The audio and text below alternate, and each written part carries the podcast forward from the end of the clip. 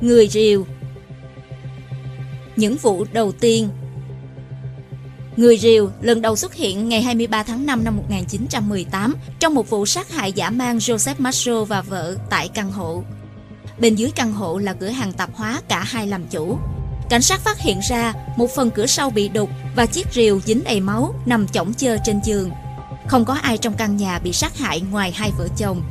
Dấu hiệu để lại duy nhất là một thông điệp viết bằng phấn trắng gần nhà của nạn nhân. Bà Joseph Mastro sẽ ngồi đây tối nay, hãy viết là bà Tony. Khi cuộc điều tra diễn ra, cảnh sát phát hiện nhiều trường hợp các chủ tiệm tạp hóa người Italia bị sát hại từ năm 1911. Các vụ này giống hệt trường hợp của nhà Mastro, sát nhân khoét cửa và xử lý họ bằng rìu cầm tay. Cảnh sát nghi ngờ có sự liên hệ với mafia. Sau đó một tháng, kẻ thủ ác lại tiếp tục hành trình tội ác. Louis Possumer và vợ Annie Lowe được phát hiện dính đầy máu trên người và bị những vết thương khắp cơ thể do rìu gây ra. Kẻ sát nhân vứt lại chiếc rìu trong phòng ngủ. Một phần cửa bếp bị đục thủng và không thứ gì bị lấy cắp. Annie Lowe sau đó được điều trị ở viện nói rằng kẻ sát nhân là một người đàn ông da màu trẻ tuổi. Nhưng sau đó cô nói rằng kẻ sát hại cô chính là chồng mình. Cảnh sát cho rằng câu chuyện cô đưa ra là vô lý vì không có người nào tự dùng rìu bổ vào mặt mình. Kẻ sát nhân vẫn nhẫn nhơ ngoài vòng pháp luật. Nạn nhân tiếp theo của người rìu là bà Edward Snyder, người thoát nạn thần kỳ và mô tả thủ phạm cao, gầy như bóng ma. Joseph Romano, chủ tiệm tạp hóa người Italia bị tấn công vào tháng 8 nhưng không may mắn. Ông qua đời vì vết thương quá nặng trên người. Các vụ tấn công khiến người dân vô cùng hoảng loạn. Họ bắt đầu nhìn thấy hình bóng của người rìu ở bất kỳ ngõ ngách nào. Một vài người nói rằng hắn cao, gầy. Số khác cho rằng hắn mặc quần áo phụ nữ. Một số người khẳng định tên giết người là phụ nữ hoặc là đàn ông nhưng rất lùn. Nhiều nghi vấn đặt ra quanh lỗ nhỏ trên cửa quá bé để sát nhân chui vừa. Thuyết âm mưu cho rằng hắn tới từ hành tinh khác. Người rìu đột nhiên dừng việc giết chóc trong tháng 9 một số cư dân ở thành phố New Orleans cho biết xuất hiện nhiều vụ đột nhập vào nhà hoặc thông báo đã bắn một số kẻ rình rập trong bóng tối. Sau tháng 9, không có thêm bất kỳ vụ việc nào. Đột nhiên, người rìu mất tích, không dấu vết. Bắn đi một thời gian, ngày 10 tháng 3 năm 1919, người rìu trở lại và gây ra vụ thảm sát kinh khủng gần khu vực Redna, thành phố New Orleans. Kẻ thủ ác mặc áo tối màu tấn công nhà Cosmetilia Ông bố Charlie đã đánh nhau với thủ phạm, tuy nhiên qua đời vì vết thương nặng. Người rìu sau đó sát hại Rosie và con gái 2 tuổi Mary. Dù Rosie cầu xin nhưng kẻ thủ ác vẫn xuống tay man rợ với đứa con 2 tuổi. Rosie may mắn thoát được dù bị thương khắp người. Lá thư từ địa ngục Vụ tấn công làm cho toàn bộ thành phố khiếp sợ sau đó, tờ thời báo Picayune của New Orleans nhận được bức thư kỳ bí vào ngày 14 tháng 3 năm 1919 với nội dung Nó sẽ không thể nào bắt được tao. Chúng nó không thể nhìn thấy tao vì tao vô hình. Tao không phải là con người mà là quỷ dữ từ địa ngục. Tao là người rìu mà lũ cảnh sát và người dân New Orleans chúng mày gọi tên.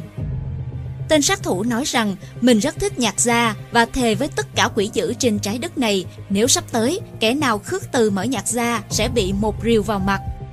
Cuối tuần đó, cả thành phố New Orleans mở nhạc ra như thể đây là món ăn tinh thần không thể thiếu của người dân. Nhiều người không tin vào lời nói của kẻ thủ ác mà vẫn bình yên.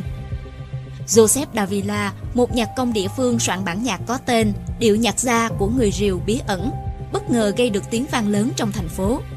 Đêm đó không ai chết dưới tay của người rìu Nhiều tháng sau đó Không thấy vụ giết người mang rợ nào diễn ra Có vẻ như người rìu đã nguôi giận phần nào Tiếp tục thực hiện tội ác cho tới ngày 3 tháng 8 năm 1919, một gã điên tấn công cô gái tên Sarah Loman ở nhà của cô. Sarah may mắn sống sót, nhưng vụ việc này cho thấy sự thay đổi trong kiểu cách tấn công của người rìu. Cô không hề bán tạp hóa hay là người Italia.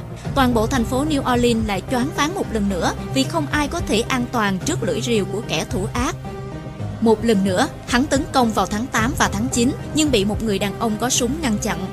Vụ tấn công cuối cùng diễn ra vào tháng 10 khi người rìu giết hại Mike Pepitone ở trên giường, trong khi vợ và 6 đứa con của ông an toàn ở phòng bên cạnh.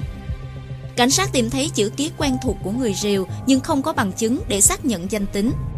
Tới nay vẫn chưa ai biết người rìu là ai. Có một dấu hiệu được cho là cơ sở liên quan tới người rìu. Một năm sau vụ sát hại cuối cùng, người đàn ông tên Joseph Mumrer bị bà Esther Albano bắn ở vùng Pacific Coast. Bà khẳng định Mumrer sát hại chồng bà và tham gia vào một nhóm những kẻ tống tiền cộng đồng người Italia ở nước Mỹ. Hắn bị đẩy vào tù năm 1911, ít lâu sau vụ phạm tội đầu tiên của người Rìu. Tên này ra tù năm 1918, trùng thời điểm các vụ án mạng xảy ra. Mumrer rời khỏi khu vực sinh sống vào khoảng thời gian các vụ sát hại chấm dứt. Dù thời gian trùng nhau, không hề có bằng chứng nào cho thấy Mumrer có mặt ở hiện trường. Cái chết bất ngờ của Mumrer khiến cảnh sát không thể hỏi cung và tìm hiểu thêm tình tiết. Sau đó 2 năm, người Rìu bị dân New Orleans quên lãng hoàn toàn. Dù vậy, đây vẫn được xem là kẻ sát nhân mang rợ và bí ẩn nhất lịch sử nước Mỹ. Trân trọng cảm ơn quý khán thính giả đã theo dõi. Subscribe, ấn chuông đăng ký để cập nhật những video mới nhất. Like, share, chia sẻ tới nhiều người hơn. Comment những suy nghĩ, ý kiến, bình luận của bạn hay những gợi ý, đóng góp để chúng tôi được hoàn thiện hơn. Độc Thám TV, hai ngày một số vào lúc 21 giờ. Nguồn tham khảo và tổng hợp từ Internet.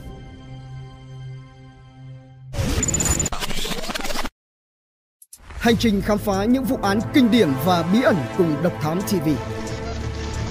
Những quần khúc chưa lời giải. Những âm mưu chưa từng hé lộ. Những sự thật đang bị che giấu. Tất cả sẽ có tại Độc Thám TV.